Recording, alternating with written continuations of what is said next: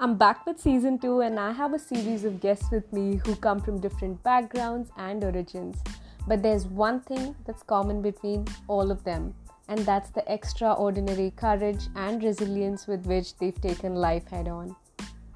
So wait for my next episode. Until then, lots of love.